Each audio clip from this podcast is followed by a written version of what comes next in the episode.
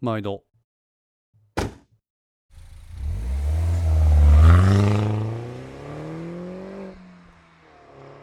金沢の観光 PR 映像の中に必ず入り込む風景がある。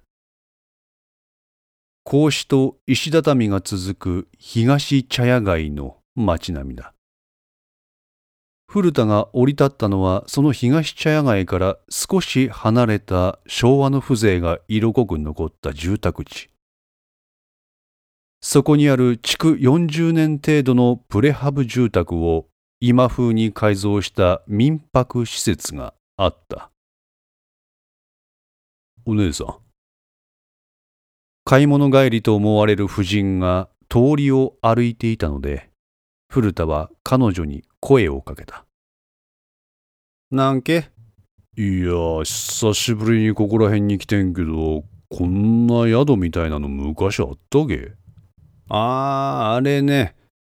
あれ、最近流行りの民泊やわいね。ここら辺結構あの手のやつあるげんよ。おお、ほうなんけ。え？あんたどんだけぶりなん？おうやね。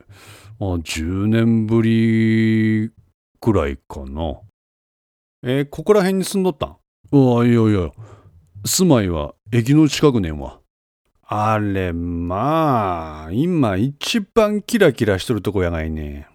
おい、久しぶりに帰ってきたらえれえことなっとるんやね。んで、どれどれちゅう感じで観光気分でここら辺歩いてみたって感じねんわ。まあ喋り聞いたら完全に地元の人やもんね。ああ、ほっけ。ほうやわいね。やっぱこの手の宿って観光客ばっかなんけ？利用者。基本的にはね。ん？基本的？夫人は古田が指していた宿とは違うアパートを指した。あんまり大きな声出せんげんけど、あそこの民泊はちょっと違うみたい。まあ、アパートやしね。いやいや、そういうことじゃなくって、なんか外人多いげんわ、あそこ。外人？うん。おまあ、なんか意外と金沢外人にも人気あって聞くさかいね。ってやっぱり観光やがいね。だからそういう意味じゃなくって。え、どういう意味ななんていうか、あの、最近、ロシア語みたいな言葉話す外人バタバタって止まるようになってずーっとその人ら止まっとれんわ。え？何？ビジネスか？なんかけ？うん。いやー別にこの辺りでそれらしい仕事があるって話も聞いたことないし、まあだから、親からなんか気持ち悪いねって近所でもちょっとした話になっとれん。えーと、そっち系の人らって金沢によけおったけ？いや、おらんわいね。どっちかっていうと富山の方は中古車の買い付けとかで結構おるイメージあってんけど。ロシア系の人間が急に大勢利用するになった民泊。なんか気になるな。まあ、正直不安ねんわ。なんか面倒なこととか？いやーなんて言うんやろうね。別に騒いでうるさいとか道路汚すとかそんなんじゃないんやけどほら見慣れん人らやがいねそんな人らが急に増えて静かにしとるって結構気味悪くないけこんなに静かな。うんそうか。礼を言って古田は夫人と別れた静かなロシア系。きな臭いな。携帯を手にした古田は履歴を見る。時間の使い方は古田さんの勝手なんですがそれにこちらを巻き込むようなことはお控えください。発信ボタンを押すのを古田は思いとどまった。今はそっちにかまっとる暇なんかねえな。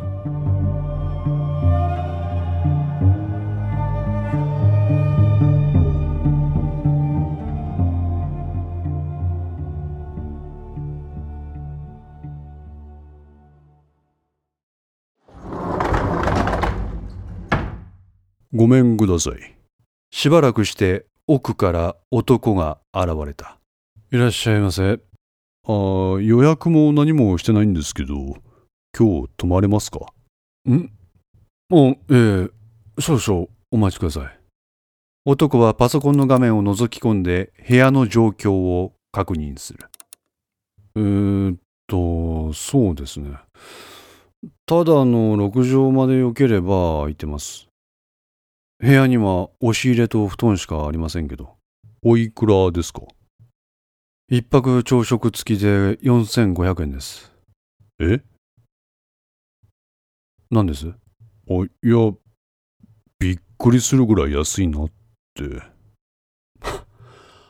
ありがとうございます。でも、本当に最低限の設備しかありませんから。あ、ちなみに風呂はありませんよ。近所の銭湯を使ってください。狭い階段を登ってすぐに3部屋がある。うち2部屋はドアノブがついた洋室と思われるもの。古田が案内されたのは入り口が引き戸になっている部屋だった。部屋の中は畳だけが敷かれており、ちゃぶ台のようなものも何もなかった。布団は押し入れに入ってます。ちなみに館内は禁煙ですので、おタバコは外でお願いします。お、はい。お客様はこちらには仕事か何かで？え？いや、荷物らしいものも何もお持ちでないですから。あ、いや、荷物類は近くの事務所に置いてあるんです。事務所？ええ、こう見えて私、写真をなりわいにしてましてね。古田はカメラバッグを男に見せる。ちょっとこちらのスタジオで撮影の仕事ありまして、三脚とか大きな道具はそこに置かせてもらってて、これだけ持ってるって具合なんです。ええ、そうなんですか。予定していたものが業者の不手際で届かなくって、それが届くまで私はここ金沢で足止めってわけです。それは災難ですね。ま、これもいい機会なんで、金沢の下町風情漂うこの会話を拠点に、しばらく滞在してみようかとこちらに転がり込んだ次第です。ごゆっくり。こう言って男は部屋から姿を消した。さてと。こう言うと古田は部屋の中を一通り改めた。照明フードの中、押し入れの奥、土壁、襖、障子。どこにも盗聴器や盗撮カメラの類はない。なくて当たり前なのだが、一応秘匿性の高い仕事をしている手前、万が一に備えてのことである。カメラバッグを担いで、古田は一度宿の外に出た。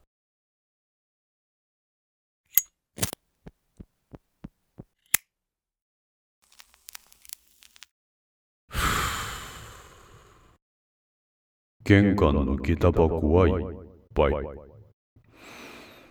朝とは今、ここにおるんかね開店前のボストーク。一台の大型業務用バンが店の前に横付けされ、荷物が中に運ばれていた。カグドゥオレ、ドルジェフランチ。こいつらいつまで預かってればいいんだ？日本語で頼む。誰かに聞かれると厄介だ。ああ。金曜までだ。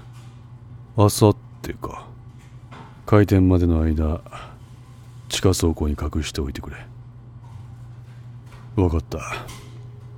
ボストークのマスターとカウンター越しに会話をするのはニットキャップを深くかぶり眼鏡をかけたひげ面の白人男性のようだった。ほらあいついるだろ。白人男性は顎で荷物を運ぶ男を指す。あいつが当日の朝何人か連れて別の車でここに来る。そこで再度これらを積み込む。マスターはうなずき入れたコーヒーを男の前に差し出した。どうしたんだそのヒゲ。つけヒゲさ。そんなこと分かってる。東京で公安を巻いてきた。道中素のままの顔をさらけ出してるのも不用心だろう。いずれ割れる。分かってる。金曜まで時間が稼げればいい。どうした？意味深な言い方だな。これで終わりだ。終わり？ああ終わりだ。終わりの前に自由にさせてもらうよ。自由か。そうだ。自由だ。まさかお前からそんな言葉を聞くとは思わなかったよ。ヤドルチェンコ。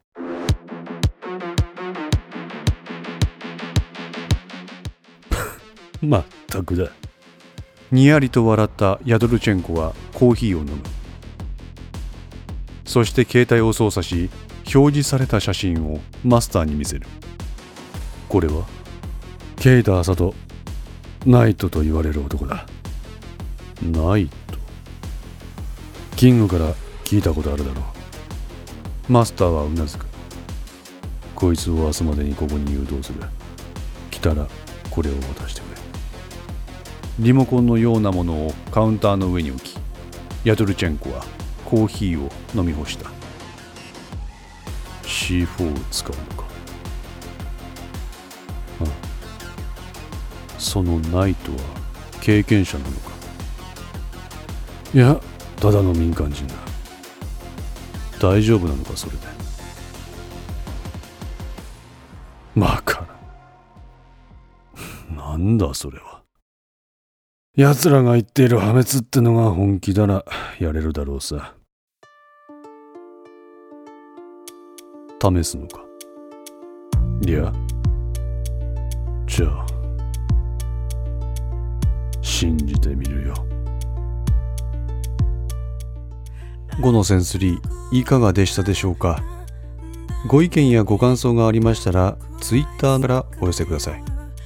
皆様の声は私にとって非常に励みになりますのでぜひともよろしくお願いいたします。お寄せいただいた声には実質ですが何かしらの返信をさせていただきます。また iTunes Music Store の中のレビューも頂戴できれば嬉しいです。闇と船 F の活動状況については Twitter をメインに報告いたします。よろしければぜひフォローください。それでは皆さんごきげんよう。